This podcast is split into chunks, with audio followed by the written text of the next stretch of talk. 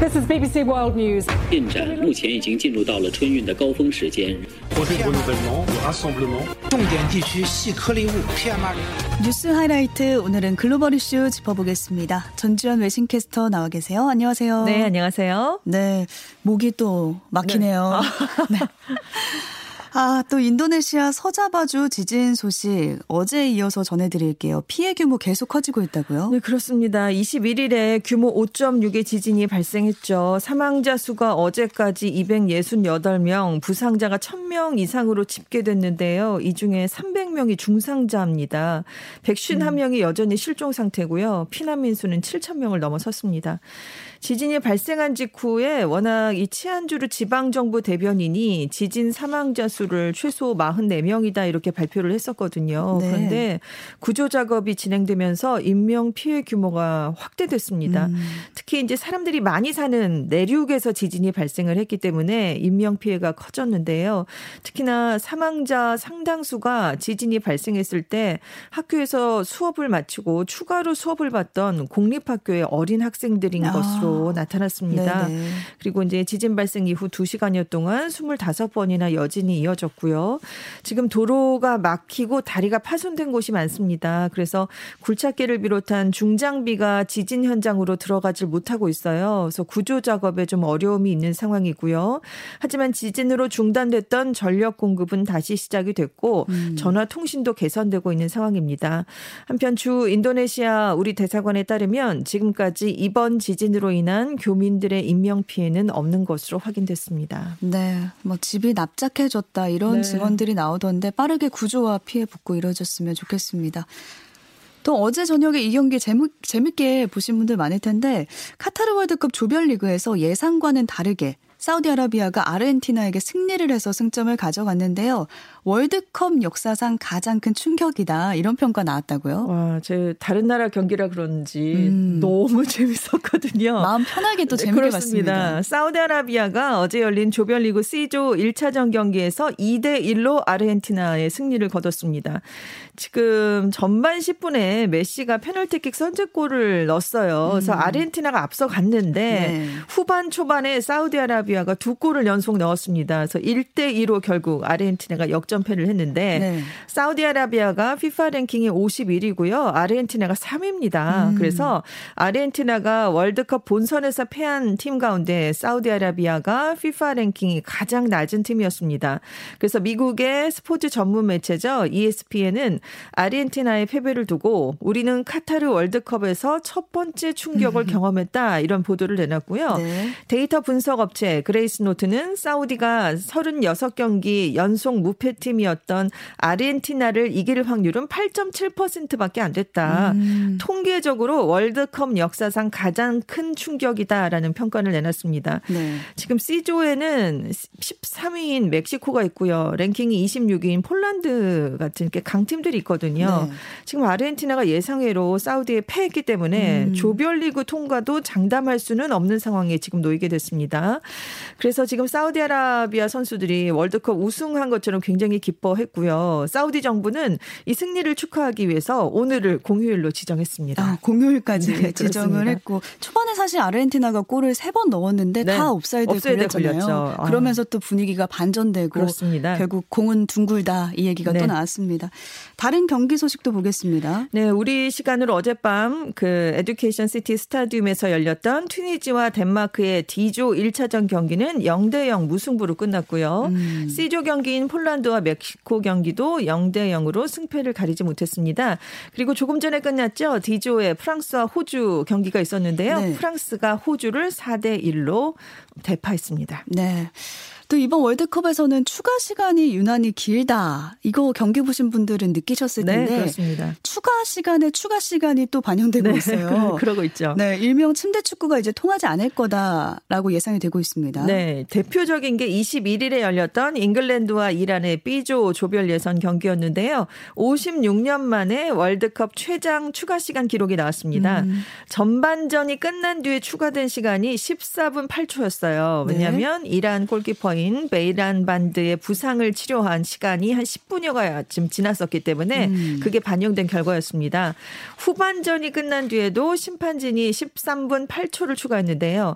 이때 양 팀이 7골이나 넣으면서 세리머니가 이어졌고 그리고 경기를 다시 시작하는데 시간이 좀 걸렸습니다. 그리고 양 팀이 교체 카드를 적극적으로 행사하면서 경기가 많이 미뤄졌어요. 음. 결국 전후반 총합 27분이 넘는 추가 시간이 나오면서 양 팀이 90분이 아니라 총 117분이 넘는 시간 동안 와. 경기를 해야 했습니다. 네. 같은 날 열린 다른 조별 예선 경기도 연장이 많이 됐어요. B조의 미국과 웨일스전에서는 후반이 끝난 뒤에 10분 34초가 추가됐고요. 음. A조의 세네갈과 네덜란드는 후반이 지난 뒤에 10분 3초가 더 주어졌 습니다. 기본 10분이 넘네요. 그렇습니다. 그래서 통계 전문 사이트 옵타는 1966년 잉글랜드 월드컵 이래로 가장 많은 추가 시간 1위에서 4위 기록이 하루 만에 나왔다라고 오. 어. 설명을 했어요.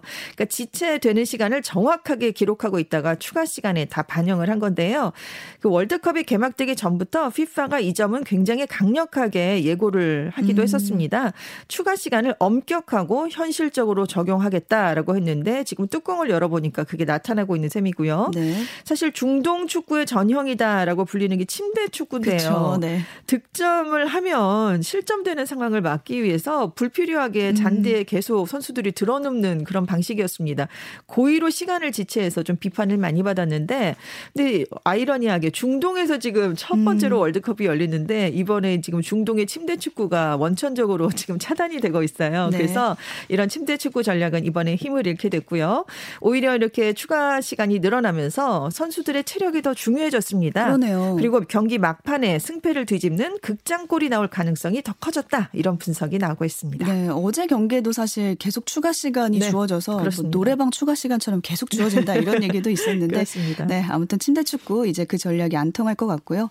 경기 중에 골키퍼 뇌진탕 증세가 의심됐는데도 즉시 밖으로 빼지 않은 이란 축구 대표팀을 향해서 비판이 잇따르고 있습니다. 그렇습니다. 국제 축구연맹 FIFA가 이 선수들을 뇌진탕에서 보호하기 위한 규정을 이미 두고 있습니다. 네. 그래서 뇌진탕이 의심되면 즉시 선수를 경기장 밖으로 빼낸 뒤에 추가 검사를 해야 되고요. 이때 나간 선수의 빈자리를 채우기 위해서 들어간 선수가 계속 뛰게 되면 지금 교체 인원이 5명까지밖에 안 되는데 예외를 음. 줍니다. 이 뇌진 탕일 경우에는요. 그래서 여섯 번째 교체까지 인정을 해주게 되는데 이번 대회부터 FIFA가 이 규정을 더 강화시켰어요. 네. 뇌진탕 증상을 잡아내는 역할을 받은 전문가들을 관중석에 배치했습니다. 경기를 아주 세심하게 관찰을 하게 했고요. 각진 각 팀의 의료진이 충돌 장면 같은 확인을 위해서 실시간으로 영상을 또 볼 수 있게 이렇게 조치를 했습니다. 음. 하지만 21일 열린 이란과 잉글랜드의 경기에서는 전반 초반에 이란의 골키 퍼 베이란 반드 선수가 동료 수비수의 머리에 얼굴을 아주 강하게 부딪힌 음. 뒤에 쓰러졌어요. 네네. 근데 코에서 출혈이 발생했거든요. 음. 그래서 10여 분간 누운 채 치료를 받았고 일단 다시 경기를 하긴 했는데 곧바로 다시 쓰러졌습니다. 네. 결국 뇌진탕이 의심돼 교체됐고요. 병원으로 이송이 된 상황인데 지금 러시아 스푸트니크 통신은 이 베이란 반드 선수가 남은 경기에 출전하기 어려운 상태를 보인다 이렇게까지 보도를 했습니다. 네, 바로 뺐어야 된다는 거죠. 그렇습니다. 왜냐하면 굉장히 심각하게 부상을 입은 게 지금 그 현장에서도 많이 보였거든요. 음. 그래서 이렇게 심하게 부상을 입었는데 왜 즉시 교체를 하지 않았느냐라면서 지금 비난이 일니까 케이로스 이란 감독은 현장에서는 이 증세를 명확하게 판정할 수가 없었다라는 해명을 내놨습니다. 음. 이 이란 대표팀뿐만이 아니라 피파가 규정을 두고 있는데도 이게 유명무실한 게 아니었냐라는 네. 비판 여론도 커지고 있어요. 그래서 이 피파 월드컵에서 뇌진탕 보호 규정이 처음 시행된 사례였지만 이게 처참하게 실패를 했다. 이 베일란 반드 선수는 1분이 아니라 아니라 1초도 경기장에 머물러서는 안 된다라는 어. 전문가들의 얘기가 나왔는데요.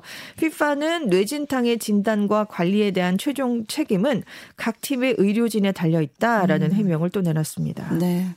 또 한편 이란 축구 대표팀이 잉글랜드전에서 국가를 부르지 않고 침묵해서 또 눈길을 끌었었는데 자국에서 두 달 넘게 히잡 의문사 반정부 시위 이어지고 있잖아요. 네. 그걸 지지하는 행동으로 분석이 되고 있습니다. 그렇습니다. 경기가 시작하기 전에 국가 연주가 나오는 동안 이 국가를 선수들이 전혀 따라 부르질 않았는데요. 네. 그래서 AFP 통신이 반정부 시위에 대한 지지 의사를 나타내려는 의도다라는 해석을 내놨습니다.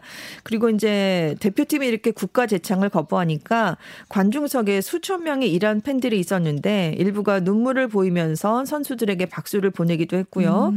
관중석에는 반정부 시위대 구호죠. 여성, 삶, 자유 이걸 쓴 플래카드가 내걸렸습니다. 이 문구가 쓰인 티셔츠를 입은 팬들도 많았고요. 근데 지금 이 축구 대표팀만 그런 게 아니라 최근에 이란의 beach soccer, 농구, 배구, 수구 대표팀 선수들이 경기장에서 국가 제창을 거부해 왔었습니다. 어, 이게 이제 월드컵에서도 이어진 셈인데요.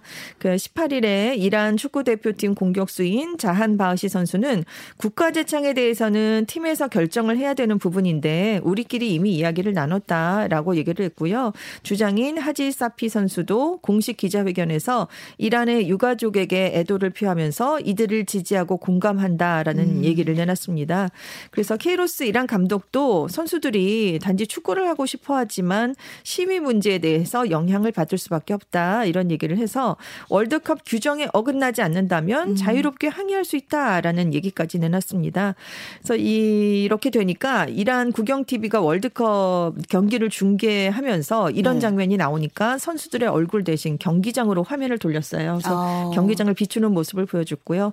이란 선수들은 골이 들어가도 세리머니도 하지 않았습니다. 그래서 만약에 이 대표팀이 계속 이렇게 시위를 지지하는 행동을 하면 처벌을 받을 수도 있는데 이란 축구 협회가 경기장에서 정치적 행동을 피해야 하는데 그렇지 않으면 규정에 따라 처리하겠다 이렇게 엄포를 놨기 때문입니다. 음. 이란 정부는 지금 조별리그에서 적대 관계인 미국과 영국을 만나게 되거든요. 그래서 적국에 대항하는 대표팀이다 뭐 이런 걸로 그 대표팀을 응원해 달라라면서 국민들을 독려하고 있는데 반정부 시위에 대한 여론을 좀 바꿔보겠다는 의도죠. 음. 근데 여론은 부정적이고요. 그러게요.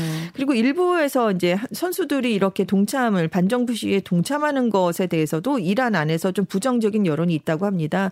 선수들이 더 명확한 의사를 밝히지 않았다라는 이유 때문인데요. 음. 그래서 지금 여론이 조금 갈리고 있는 모습인데 적지 않은 사람들이 대표팀을 응원하는 건 이란 정부에 대한 지지와 같다 이런 얘기를 내놓으면서 그래서 3패를 아예 당해라 뭐 이런 얘기가 나오고도 있다고 아, 합니다. 네.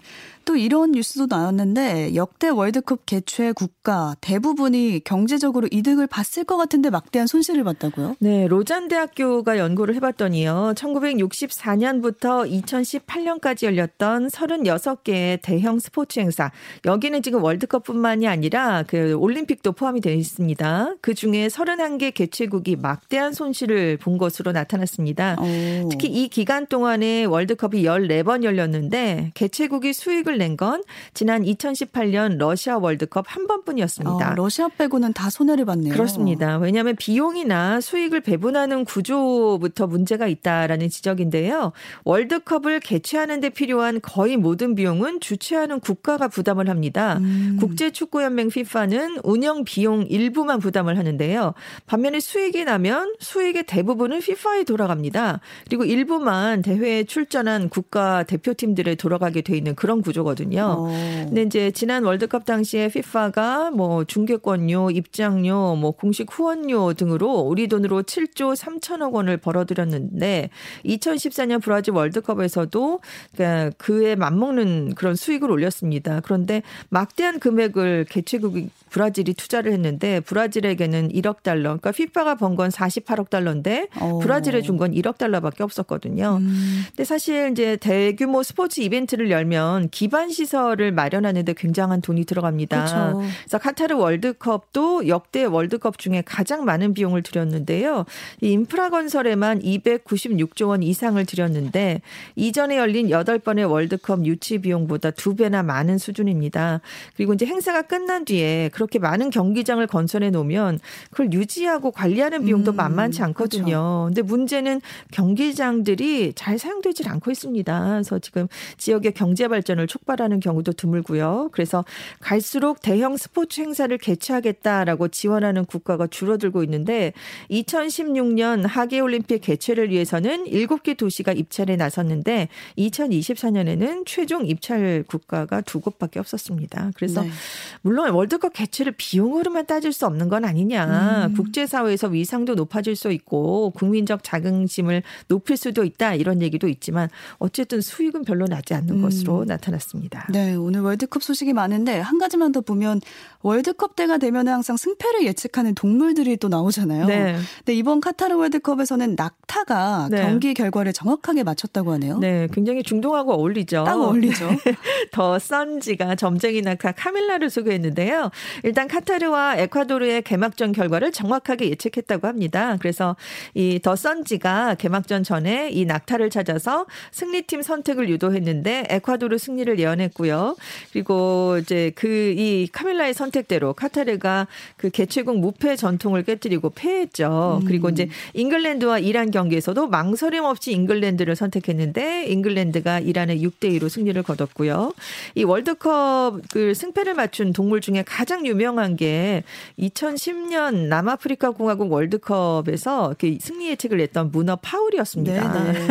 그래서 독일 대표팀 6경기의 승부 3, 4회전 부터 결승전까지 100% 적중률을 보였는데요. 네. 그 이후에도 바다거부, 코끼리, 개, 원숭이 등이 계속 월드컵마다 등장을 했었어요. 그래서 지난번 월드컵에서는 일본의 조별리그 전적을 모두 맞췄던 점쟁이 문어 라비오가 있었는데 16강에서 벨기에 충격적으로 역전패를 당하니까 주인이 파- 횟값으로 팔았다고 합니다. 그래서 안타깝게 세상을 떠났고요. 이 점, 원조 점쟁이 문어 파울은 월드컵이 끝난 후에 그 독일에 있는 한 해양 생물관으로 옮겨져서 자연사했습니다. 네, 재미로 보는 거지만 또 이번에 중동은 낙타라고 네, 하니까 네. 또 재밌게 보시면 되겠습니다. 26일에 지방선거를 앞두고 대만 정계에서 최근 숨진 판다를 놓고 공방이 벌어지고 있다. 이 소식 전해드리면서 오늘 여기까지만 해야겠습니다. 전주현 캐스터와 함께했습니다. 고맙습니다. 네, 감사합니다.